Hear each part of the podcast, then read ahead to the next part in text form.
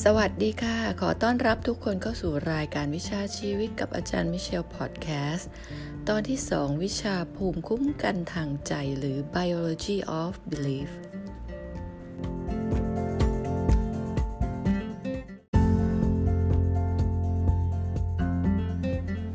ทำไมภูมิคุ้มกันทางใจถึงสำคัญมาก ทุกคนคะช่วงเวลานี้วันที่กำลังอัดพอดแคสต์เนี่ยจานอยู่ใน ช่วงที่เหมือนเราทุกคนกำลังพบกับสถานการณ์ที่ไม่ปกตินะคะ คือเหตุการณ์คล้ายๆ สงครามไวรัส หรือสงครามเงียบที่ทุกคนจะต้องล็อกดาวน์ทุกคนพบกับสิ่งที่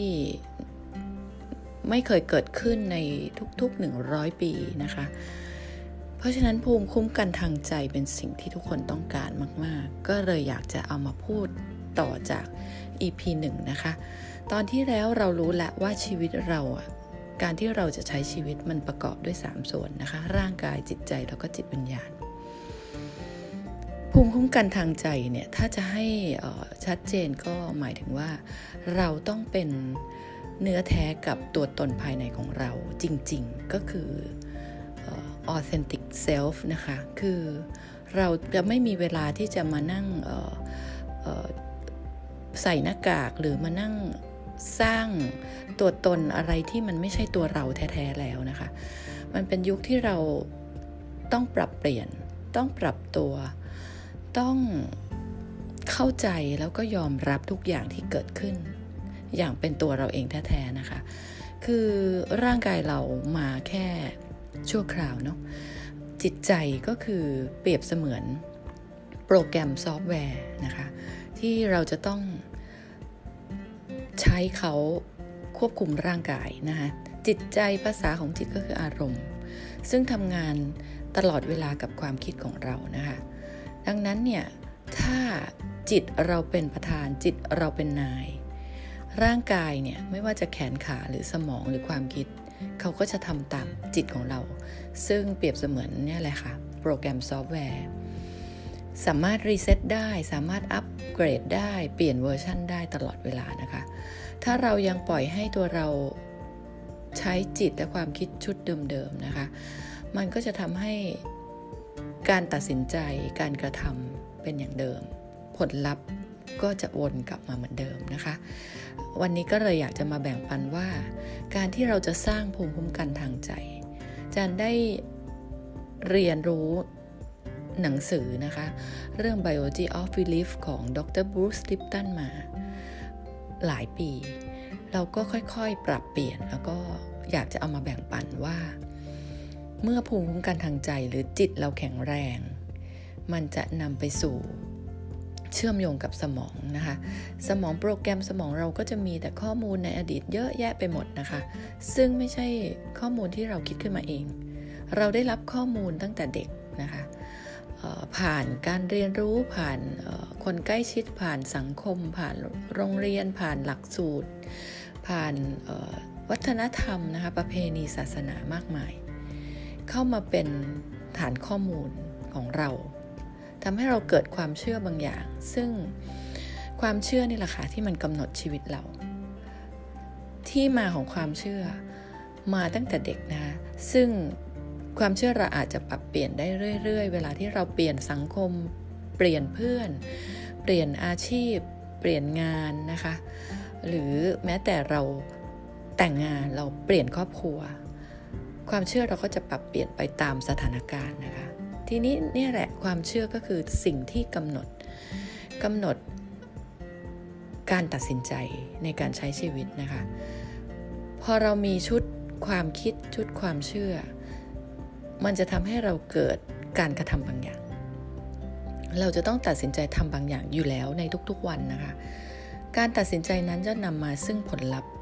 ในทุกๆวันนี้ที่เราเป็น เราเป็นอะไรอยู่ทุกวันนี้ ล้วนแล้วแต่มาจาก การกระทำการตัดสินใจ แล้วก็ความคิดของเราทั้งสิ้นนะคะ เหมือนที่ท่านพระพุทธเจ้าได้ตรัสไว้ว่า you are what you think หรือ what you think you become นะคะ นั่นก็คือสิ่งที่เราคิดซ้ำๆคิดอยู่ตลอดเวลา จะทำให้เราเป็นแบบนั้นนะคะ แต่ทั้งหมดทั้งมวลทุกอย่างเนี่ยขึ้นอยู่กับ จิตของเราจิตเราคล้าย ๆ กับ GPS นำทางนะคะ ก่อนที่เราจะคิดอะไร เคยสังเกตไหมคะว่าทำไมเราถึงคิดเรื่องนี้ทำไมเราถึงคิดวนไปวนมาทำไมเราถึงคิดเรื่องเดิมๆ หรือทำไมเราถึงคิดถึงแต่เรื่องปัจจุบันทำไมเราถึงคิดแต่เรื่องในอนาคต เพราะว่าจิตเราเนี่ยแหละค่ะ เป็นเจ้านาย เป็นประธานอยู่ เป็นโปรแกรมบางอย่าง ที่สะสมมาตั้งแต่เด็กนะคะ โปรแกรมส่วนใหญ่คือโปรแกรมลบนะคะ เพราะว่าเราจะสังเกตว่าคนทั้งโลกใบนี้นะคะ เราอยู่ด้วยสัญชาตญาณความดิ้นรนนะคะเอาตัวรอดกันไปเรื่อยๆ ทุกวัน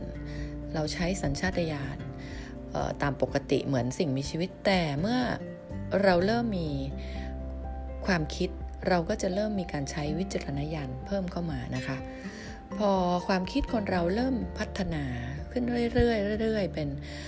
หลายร้อยปีหลายพันปีที่ผ่านมานะคะ มันก็เกิดชุดความเชื่อบางอย่างที่มันค่อยๆ ปรับเปลี่ยนไปตามยุคสมัยนะคะดังนั้น ชุดความคิดชุดความเชื่อ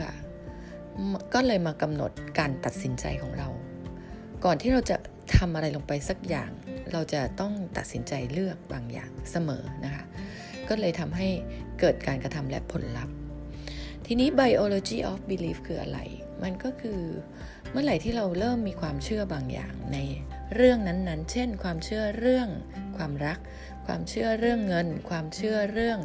ครอบครัว ความเชื่อเรื่องสุขภาพ ความเชื่อเรื่องความสัมพันธ์นะคะ ความเชื่อเรื่องศาสนา วัฒนธรรม พอเราเริ่มมีชุดความเชื่อมันก็จะทำให้เราเนี่ยเริ่มคิด เพราะเวลาเราเชื่อเนี่ยมันจะเชื่อจากจากหัวใจเนาะจากความคิดของเรา หัวใจกับความคิดก็จะเชื่อมต่อกันตลอดเวลานะคะ เมื่อเราเริ่มเชื่อความเชื่อของเราเนี่ยมันทำให้เราต้องคิดในเรื่องเรื่องนั้น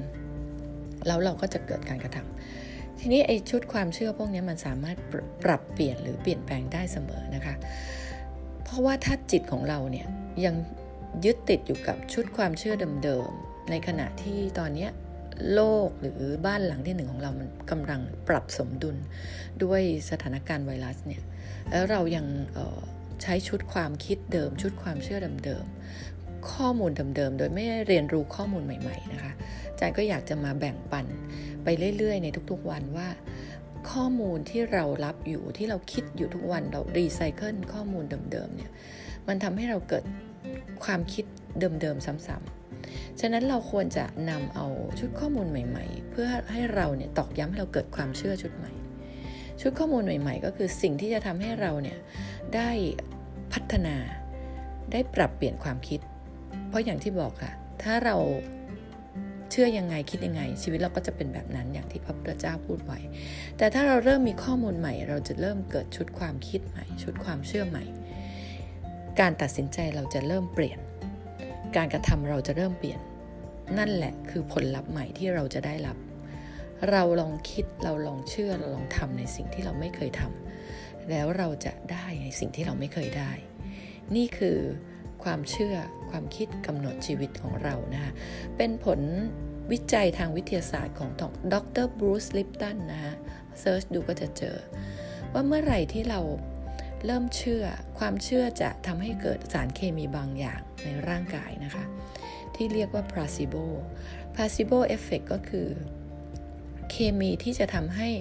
ความเชื่อนั้นๆกลายเป็นจริงอย่างน้อย 60-70%เลยทีเดียวนะคะ ถ้าเราเชื่อว่าวัคซีนตัวนี้ดี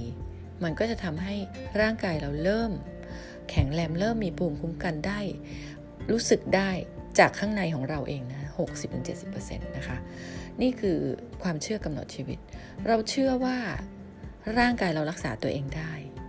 เราก็จะเริ่มหาวิธีปรับเปลี่ยนซ่อมแซมรักษาร่างกายตัวเรา โดยที่เราไม่จำเป็นต้องใช้ยาตลอดเวลาก็ได้นะคะ นี่คือชุดความเชื่อ แต่ถ้าเราเชื่อว่า ไม่ได้เราจะต้องหาหมอเราต้องกินยา มันก็จะทำให้เราเนี่ยจะต้องกินยาไปตลอดชีวิต อันนี้คือชุดความเชื่อนะคะ ซึ่งเปลี่ยนได้ตัวเองก็ปรับเปลี่ยนจะเองก็ปรับเปลี่ยนมาเรื่อยๆ จนวันหนึ่งสามารถที่จะรักษาเป็นหมอของตัวเอง ซ่อมแซมตัวเอง จนแข็งแรงจนไม่ต้องกินยา จากที่เคยต้องกินยาทุกวันนะคะป่วยก็หลายโรคนะคะ ปัจจุบันก็แข็งแรงมากจนเราสามารถที่จะเป็นหมอตัวเองและนำเอาองค์ความรู้เนี่ยมารวมเป็นหลักสูตร ศาสตร์อายุยืนเป็นหนึ่งในวิชาชีวิตที่จะมาแบ่งปันในทุกๆวันนะคะ ก็ขอให้ทุกคนเรียนรู้กันไปนะคะ เพราะว่าจิตเราเนี่ยเมื่อไหร่ที่จิตเราแข็งแรง เราไม่ปล่อยให้โลกภายนอกที่มีแต่เรื่องลบเรื่องร้ายมาควบคุมความคิดเรา เราก็จะสามารถ ควบคุมบริหารจัดการนะเราอาจจะควบคุมความคิดไม่ได้แต่เราสามารถบริหารจัดการเนี่ยเพราะความคิดมันอยู่ในสมองของเรา มันเป็นมันนำพามาด้วยจิต ถ้าจิตเราเริ่มแข็งแรงเนี่ยความคิดเราจะเริ่มเป็นระเบียบค่ะ พอความคิดเราเป็นระเบียบเนี่ยเราจะเริ่มรู้ว่าสิ่งที่คิดอยู่นั้น มันควรคิดหรือไม่ควรคิด เพราะว่ามันจะนำไปสู่ การตัดสินใจและการกระทำและผลลัพธ์นะคะ ก็อยากให้ทุกคนค่อยๆระวังความคิดว่าเรากำลังคิดอะไรอยู่ แล้วถ้าความคิดนั้นเนี่ยมันเริ่มต้นที่จิตแปลว่า นั่นคือภาษาของจิตนั่นคืออารมณ์ของเรา เราอยู่ในอารมณ์โหมดไหน ถ้าเราอยู่ในอารมณ์ลบ อารมณ์วิตก อารมณ์กลัวก็คือจิตเราตกเนี่ยความคิดเราจะเริ่มฟุ้งไปเรื่อย ไปทางด้านลบแหละ เพราะเราเริ่มกลัวเราเริ่มกังวล ความคิดมันก็จะไปทางด้านอย่างที่บอก ลบมันก็จะเริ่มเพิ่มขึ้นเพิ่มขึ้นเพิ่มขึ้น แต่ถ้าเรารู้ทันจิตเรา เอ้ยไม่ได้เราอย่าปล่อยให้จิตเราตก อย่าปล่อยให้เราจิตเราเนี่ยอารมณ์ไปในแนวทางลบนะคะเพราะว่าอารมณ์เรามีแค่สองโซนคือกลัวกับรักนะคะเราปล่อยให้อารมณ์เราอยู่ในโซนกลัวปุ๊บเนี่ยมันจะเริ่มเริ่มกังวล มันจะเริ่มเครียดเริ่มอะไรพวกนี้นะคะ ดังนั้นถ้าเมื่อไหร่เราเริ่มปรับสภาวะจิต เมื่อไหร่เราเริ่มกลัวเราเริ่ม ปรับสภาวะจิตของเรา เราเริ่มปรับเปลี่ยนมุมมอง หาเรื่องที่สวยงาม เริ่มมองหาอย่างอื่นมาทำนะคะ เริ่มเปลี่ยนแอคทิวิตี้เริ่มเปลี่ยนกิจกรรม เริ่มปรับปรับวิธีการนะคะ ในชีวิตประจำวัน ลองลองชิฟความคิดเราก็คือ ความคิดเราปรับได้นะ เพราะว่าจิตเราเนี่ยเป็นคนสั่งความคิดพอจิตเราเริ่มตกเราก็ต้องรู้ทันเขา ถ้าเราไม่รู้ทันแปลว่าเราก็จะลื่นไหลไปตามอารมณ์ลบๆนั้น อารมณ์กลัวเหล่านั้นมันก็จะเริ่มเยอะขึ้นเยอะขึ้นเยอะขึ้นพอกพูนพอกพูนเข้ามาอยู่ในเเขาเรียกว่า โครงข่ายระบบประสาทของเรานะคะพอเราเริ่มกลัวเริ่มลบมันก็จะเริ่มเชื่อมต่อ เรื่องกลัวเรื่องลบก็จะเริ่มเข้ามาหาเราเยอะขึ้นนะคะ อันนี้เป็น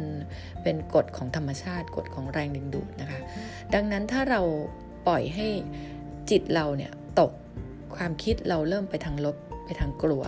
มันก็จะเริ่มเชื่อมต่อเหตุการณ์ผู้คนที่เป็นลบและเป็นสิ่งที่เราไม่อยากได้ เพราะแต่เราคิดอยู่ตลอดเวลา มันก็จะเกิดแรงดึงดูดยิ่งมากขึ้นนะคะ อันนี้คือคือวิทยาศาสตร์ทางด้านวิทยาศาสตร์ทางจิตเลยร้อยเปอร์เซ็นที่มีการผลวิจัยรองรับนะคะ ถ้าจะเอาเป็นเรื่องเทคนิคหรือเรื่องเรื่องตัวเลขเลยก็ต้องเซิร์ชดูนะคะ biology of belief มีรายละเอียดเยอะมากนะคะ